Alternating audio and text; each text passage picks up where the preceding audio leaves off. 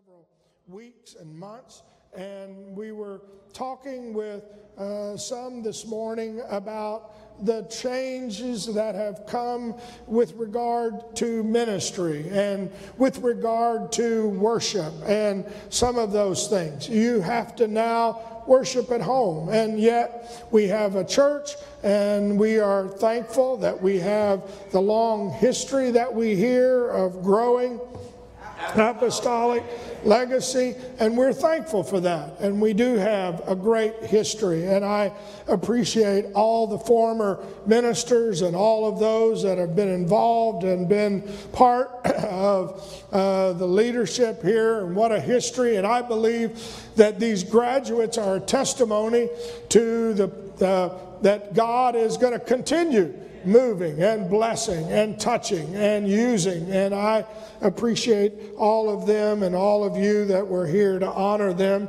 Normally, we would have them sit up here and I would preach to them and not worry about you all. But anyway, here we are on graduation Sunday, uh, honoring them. And I do appreciate them being here. And I appreciate, I know we have uh, several of them that uh, maybe have already had parties or have had parties change, and yet I, I do applaud their dedication, their commitment, their hard work, and yet I uh, maybe don't need to say this, but I, I do apologize. It's not necessarily my fault but that everything changed. That probably uh, homecoming and, and uh, all kinds of events and graduation ceremonies had to be drive through, and, and it changed the, everything, everything. And of course, we know we have weddings coming up, and we have, in fact, uh, this coming Saturday at 1, there's a memorial service for uh, Melinda's husband uh, who passed away. Uh, used used to be a cook and uh, she used to be a cook, and, and that is, you know, everything is changing, and and and and parties change, and you come in, and and you know, do you salute? Do you hi? You know, do you embrace? And and Sister Bit told us yesterday that she wears a mask because too many people are trying to kiss her in the mouth, and I. That was from her lips, so I don't know. I just am telling you what she said. And I don't know, Brother Don wasn't nearby to hear that. I don't know. She was afraid he was going to have to fight somebody. I don't know, whatever it was. But here we are in this uh, whole transition, in this whole sense of not knowing what all is going on. And, and the, the, the, society has completely changed. And, and you read reports where are they going to need as many school teachers because it's going to be online? And are they going to need as many workers? And all of the blue collar workers and essential workers are, you know, they're exposed to the dangers of, of the COVID and all of this. And yet, you know, uh, those that are in hospitals and whatever have gowns, and, and yet they're running out of, of, of things and all of this that is necessary for this new world and how to navigate, uh, you know, a new survival. You, you don't just go to a place anymore, you know. Uh, you go and you call them and tell them you're there and they tell you when you can come in and they scan your head and then, you know, they, you know, they get your life history and all of this that we've never had to do before. And I know maybe at some point it will be the new normal, and, and yet here we are looking in the Word of the Lord and saying, How do you survive? Not only just survive, but how can we thrive? How can these graduates thrive? I, I talked to Caleb yesterday, and, and he talked about, you know, the, the d- desire and the goal and the, all of his work toward being a coach. And yet, I don't know if, if there'll be football teams, and I don't know if there'll be sports to what end and how involved. And I know they're opening up some, but yet, what's going to happen if there's another outbreak? Do they close it back down, or do they do? I don't know. We don't know. Nobody knows these kinds of hour, this hour that we are living in. And yet, the Bible is a guidebook of principles that can give you some directions during these very difficult times. And I know that when we think of the transformation in our society, not just in America, but in the world, in travel, in airline travel, in, in all bus travel, in all of the things that have happened. In fact, Brother Lee from Singapore told me that now, actively, of course, uh, their country is tracking every phone in Singapore to find out who you are with and where you are because they want to know who, if you come up with COVID, who you possibly were exposed to and who additionally you may have been in contact with. And I don't know that America is ready for that kind of involvement. And yet, here we are, and here we sit and uh, in church for right now, maybe I hope for all from here on. And yet, uh, here's where we are. And I, I tried to think, and I was praying, and I was thinking, Lord, when was there ever, has there ever been in the Bible a time when things changed so radically? And it was like the Lord said, Yep, uh, try Genesis. And I said, Okay. And uh, he said, What about uh, you know, the third chapter, and Adam and Eve sin, and they get cast out of the garden, and everything changed. Everything was different. Kind of like now. There was nothing the same, and yet here's what happened. And you know the story. Right after the third chapter of Genesis is Genesis chapter 4. And Adam knew his wife, knew Eve, his wife, and she conceived and bare Cain and said, Notice what she says I have gotten a man from the Lord.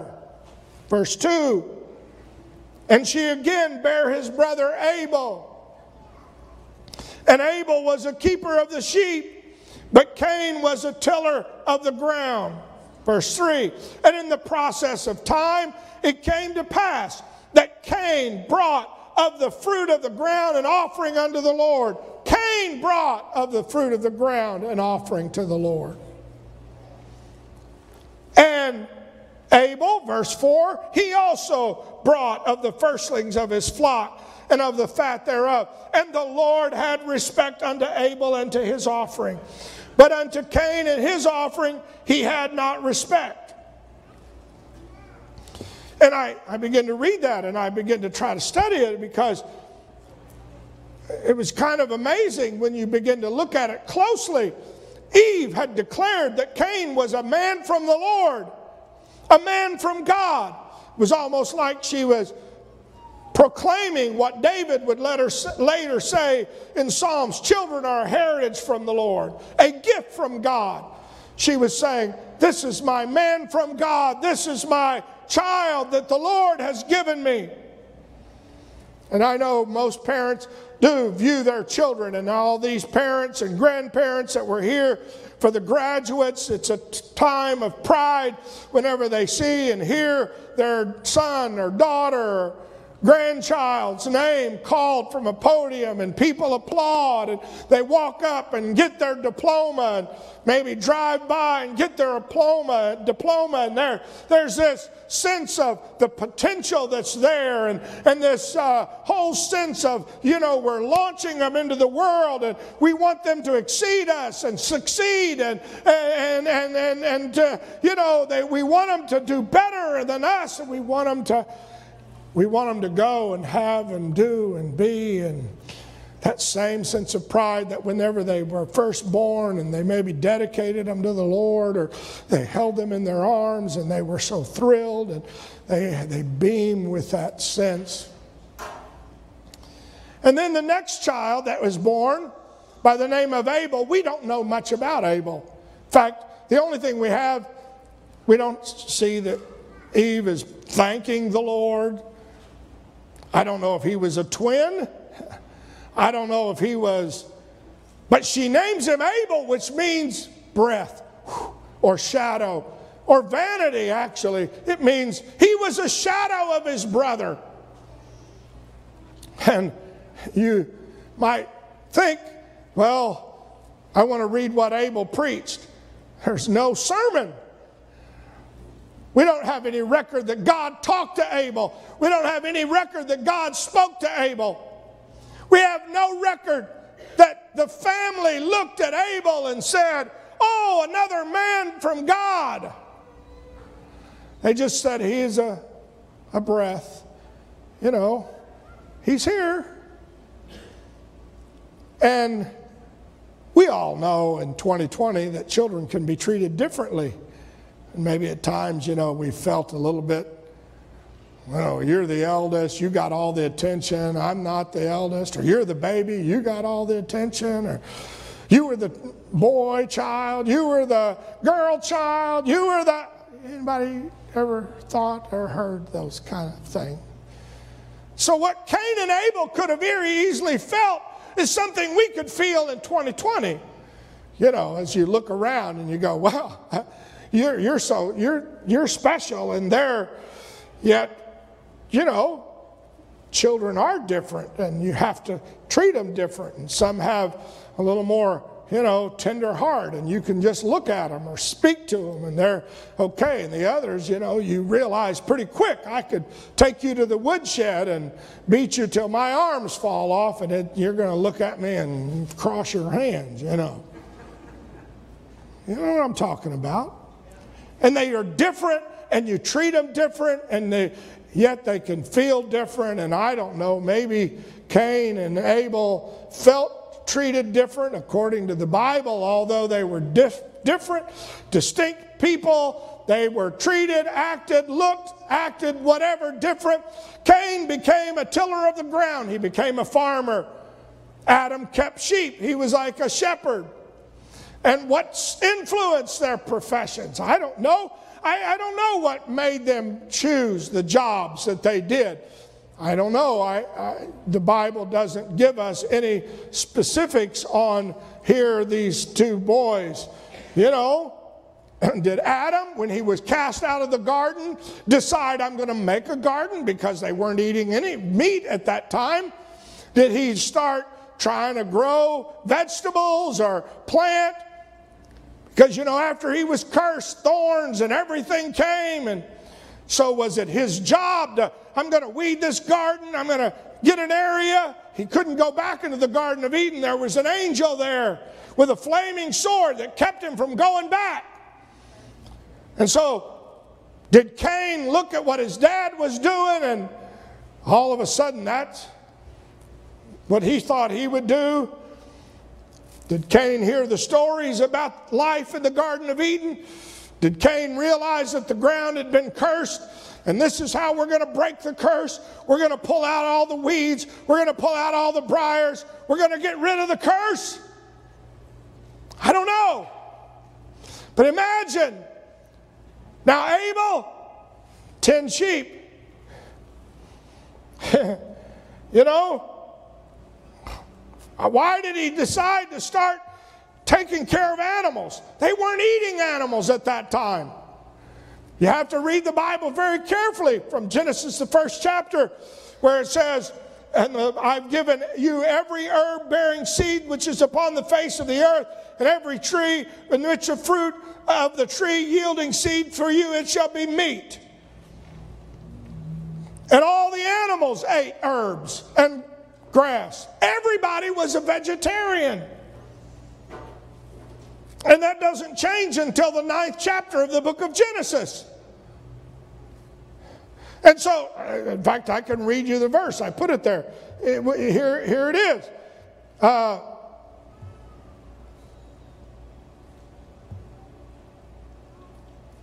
there it is. Genesis, the ninth chapter. Every moving thing after the flood, after Noah, they come out of the ark, and the Lord says, Every moving thing that liveth shall be meat for you, even as the green herbs I've given you everything. So there was peace. Lions didn't eat meat, they were not carnivores, they were first vegetarians. Tigers didn't eat meat at first. Whatever. They all were vegetarians. And I know that's why I've had people tell me, in the Bible, God created us to be vegetarian. That's true. Then he got to the ninth chapter and said, We can eat meat. Thank the Lord. Everybody needs a little undigested red meat in their belly, I think. You know, there's sometimes I just crave a hamburger. And I'm still, I'm sorry, I haven't gone to Burger King yet to see if they're as good as they say. You know, those vegetable things. They may be, but I don't know.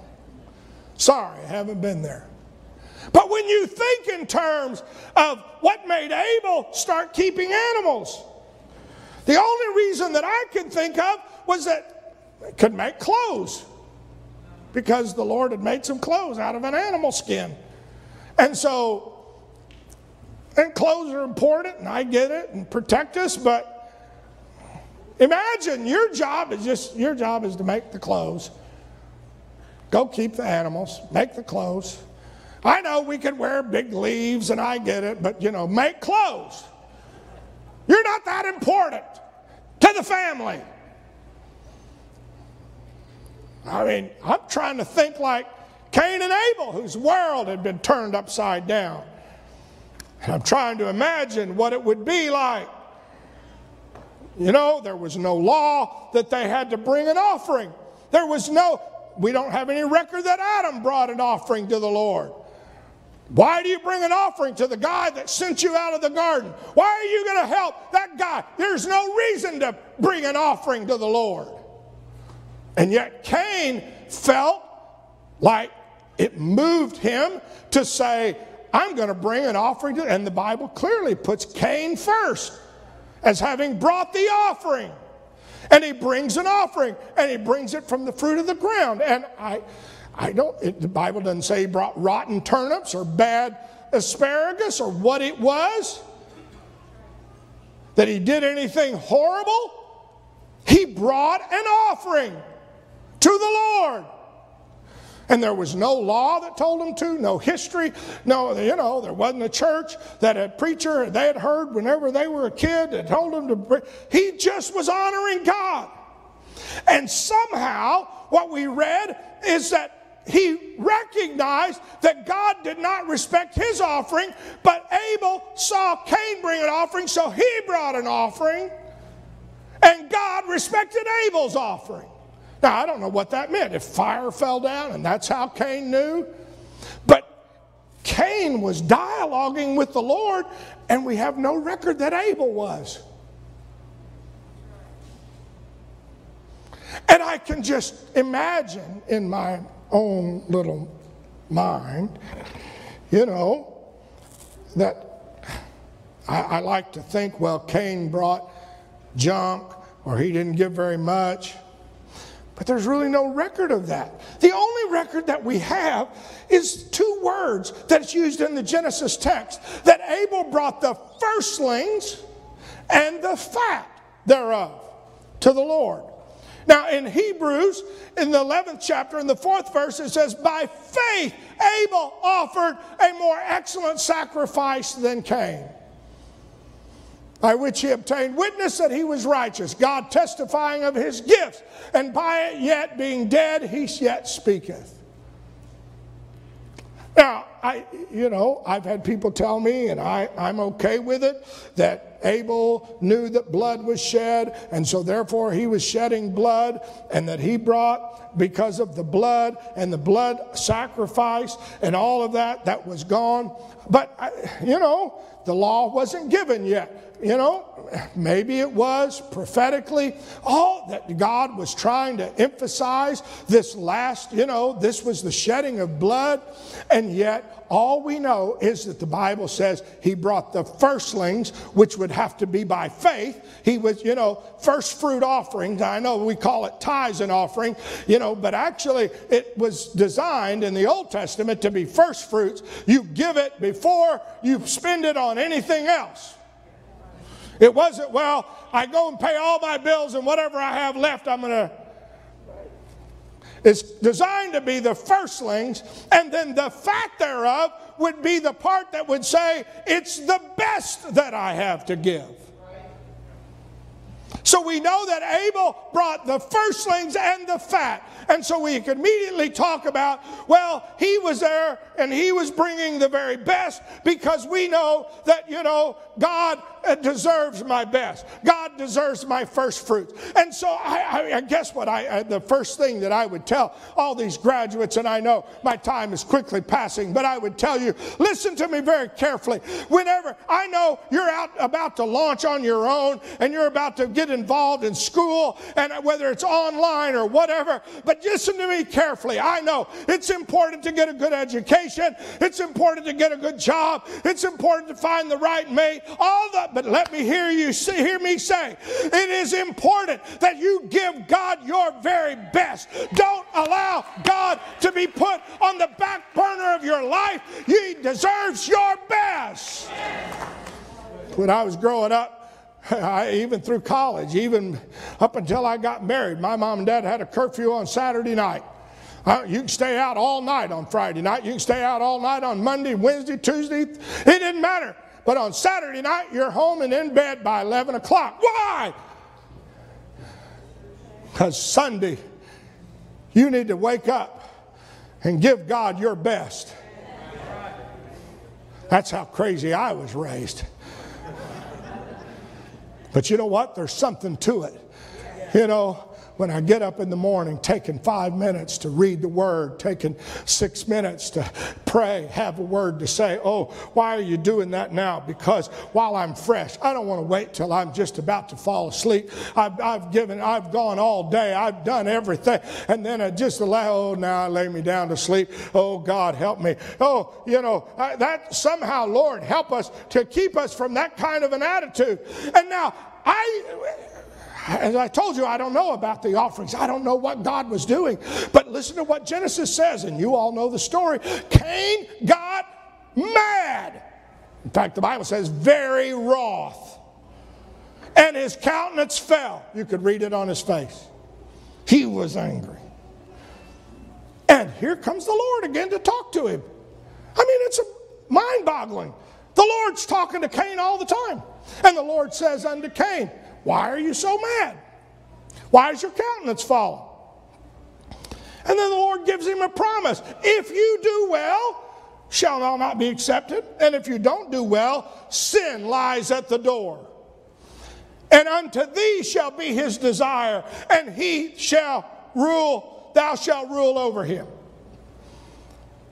And Cain talked with Abel, his brother, and it came to pass when they were in the field that Cain rose up against Abel his brother and slew him. And the Lord said, Where's your brother? Abel, your brother. And Cain said, I don't know. You know the story. And I'm going to tell you, graduates, something. Your folks probably have already told you this, but hear it from your pastor today. There are going to be times in your life you're going to feel mistreated, misjudged, and get your feelings hurt. And it's the easiest time in the world to get mad. And it's impossible to hide your mad from everybody. It'll show up on your face to somebody. but it's so important that you recognize that when you get hurt, you want to hide from everybody, but you can't fool God. It will cause you to get isolated from people. Even though God is speaking to him and giving him a warning, how's he going to respond to this adversity? How's, he going to, how's Cain going to respond? Cain, how are you going to respond? I, I don't know why God chose to honor Abel or respect Abel in his offerings. Cain was the first one. Cain could have said, All Abel's doing was following what I did. I did it first. It ain't right, God. I keep the ground. I gave you the best zucchini and squash I had. Why are you? You don't even talk to Abel. Why are you showing Abel any respect? Why are you doing anything? Oh, it's so easy to get into a rage. You know, somebody's done wrong. It's I've been done wrong. I you're going to find yourself. Was it the blood of the sacrifice? Was the Lord trying to do something that Cain had no idea what it was all about? The blood issue. Was it that God had never really even spoken to Abel and was just trying to connect with Abel? Was it the fact that because Eve didn't celebrate over Abel, God was going to celebrate over Abel? I don't know. You don't know. I mean, I don't know. You know, here's a guy that's praising the Lord and doing all these wonderful things and asks the man of God, I want to build a temple for him. And the and man of God says, That's awesome. And then the Lord says, No, uh uh-uh. uh You've had enough glory in your life. You've had enough problems in your life. I want somebody else to get the glory. You just raise all the money and give it to your son. Let him build the temple. Well, that ain't right. That's not fair. I don't deserve that. How easy it would be to turn ourselves into feeling like Cain felt that day. I've been done wrong. I've been hurt. I've been offended. I've been wounded. And let me tell you, graduates, you know what? I, I, don't know. You know, was it a lack of faith? Was it that he didn't give the best? Was it that he was just honoring? I don't know. I, I, guess what I want you to hear me say is mine is not to know the why, but to listen to the promise of God. If thou doest well, thou shalt not be, you will also be accepted. Oh, what am I saying? Graduates, you don't have to measure yourself against anybody else. All you have to do is do your best unto God, and God will honor you. He'll honor your life. He'll see to it that you're a success. He'll see to it that you'll have all the things that you need. Honor God first. Well, I thought I would have, have a million dollars by now. I thought I would have a better job. I thought I would be the most well. I thought I'd have the nicest house. I thought, I don't know why everything doesn't turn out the way you think. But what did God say? Get up, Cain, do your best. There's going to be another chance. That's why Paul wrote in Corinthians, but they, measuring themselves by themselves and comparing themselves among themselves, are not wise. It's, you know, as bad as the self righteous Pharisee that went to church and said, Oh, I thank God I'm not like that one over there. What are you saying? I'm saying you do not have to. Oh, I know you're you've faced already a grading system, and you're in the top five percent, and you're in the top, and you're the valedictorian, and you're the salutatorian, and you are the number one graduate, and you've scored whatever on your ACT and your SAT and your GRE, and you're in a system when you graduate that is that way. But don't you for a moment think that God is that way. He does not not compare you to anybody else. It's between you and God. He looks at you and says, I want you to give me your best. I want you to do your best. I don't care if it's a widow's mite. You give like you mean have everything that you say I want to do to God. Say, well, I can't run the aisles. I can't preach. I can't sing. I can't play the piano. Then I can come and worship. I can't sing. Well, sing off key, on key, whatever. I'm just telling you, all God is looking for is that everybody do their best for God. And here he was. And I know here you say, well,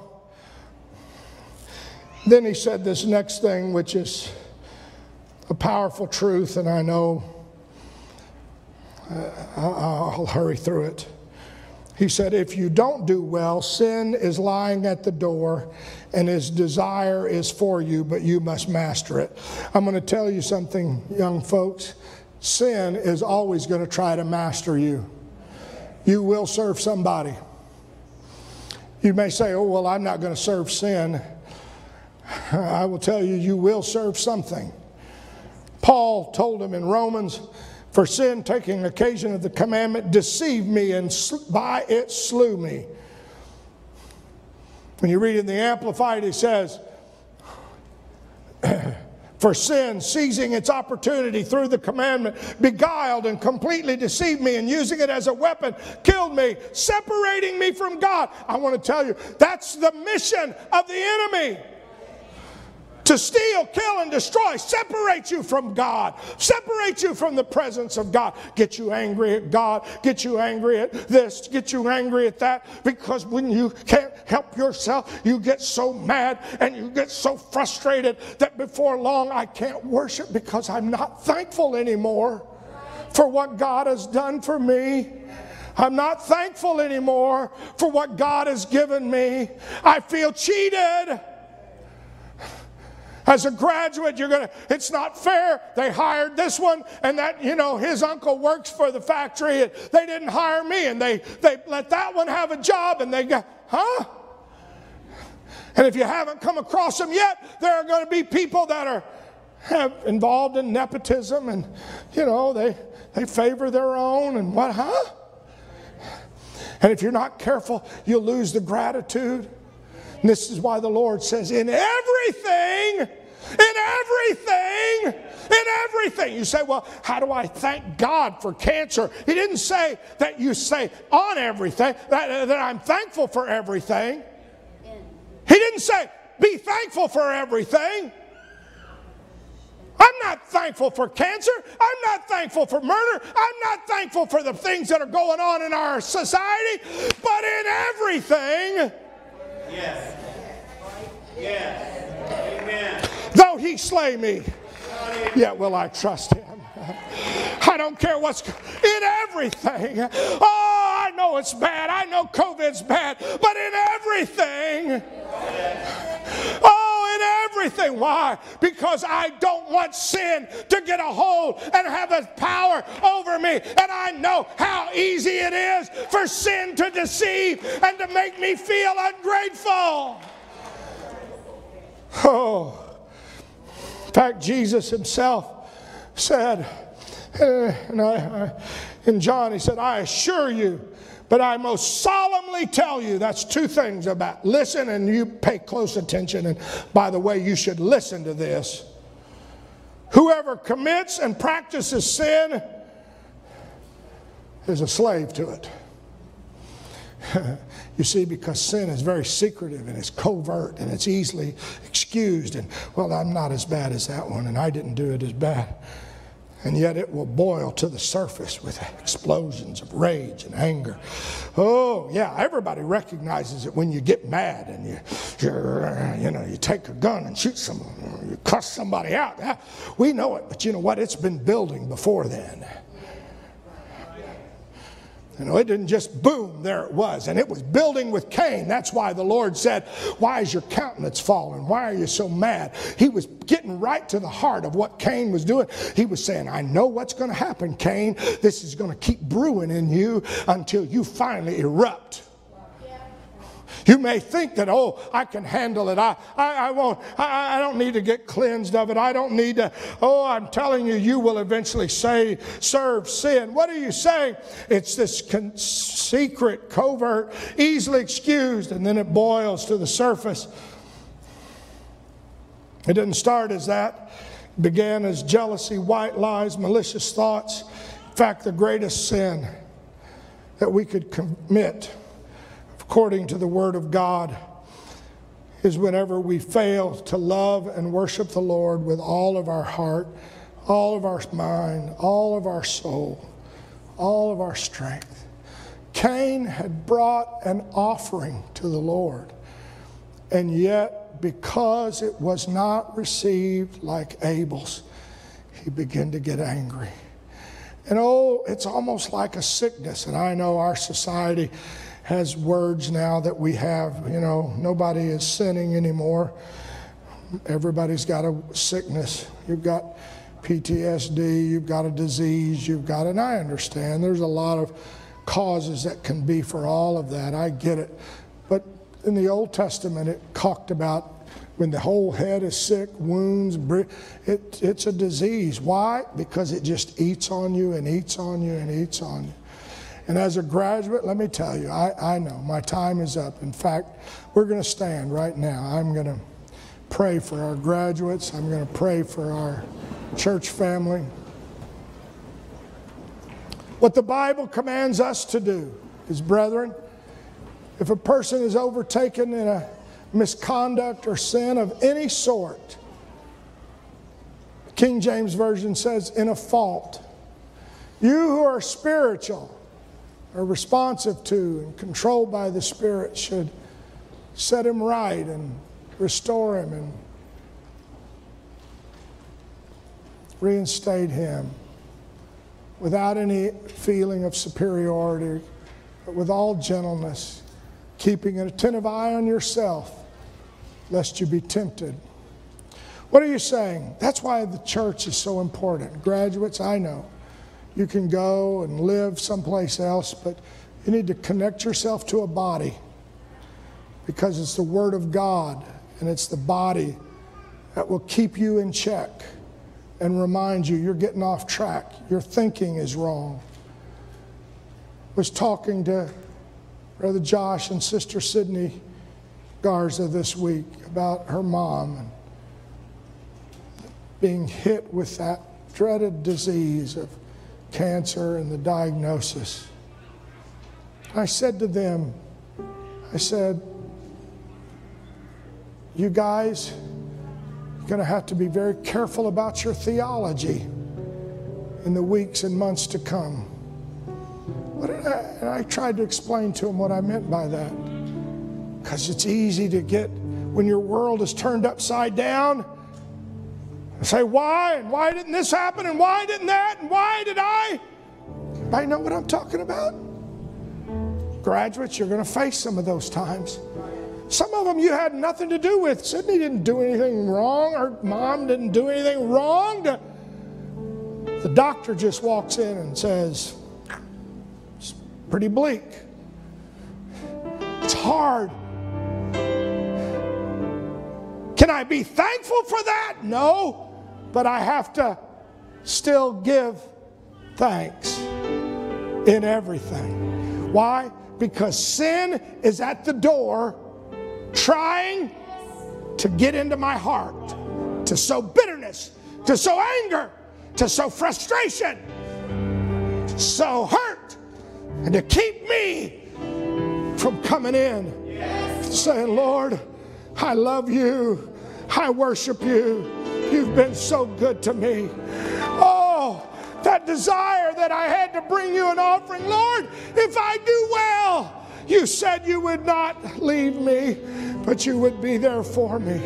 Oh, I want you right now. I, I want all, all of us. I know we've all been had our world turned upside down, but I want us to give the devil a black eye, if for no other reason. And you say, "Oh, well, Pastor," and I, I listened to Brother Rogers gave me a website to listen to. Brother Jeff Arnold preached a message on thankfulness, and I, he said something that I'd never really thought of. He said, "You know what? The children of Israel were so infected that the Lord had to quarantine them for 40 years because they grumbled and griped." I want more. I want onions. I want doves. I want. God just delivered you from Egypt. God just saved your firstborn. you don't have anything to be thankful for. He said the disease of unthankfulness is worse than COVID. And I believe it. Why? Because sin is lying at the door. You're going to have injustice in the world. You're going to have things that you don't understand but keep being thankful. Let's do that right now, church. Wherever you are, if you need the Holy Ghost, you need to be thankful. Thank Him for the gift of the Holy Ghost. Hallelujah! Shatter.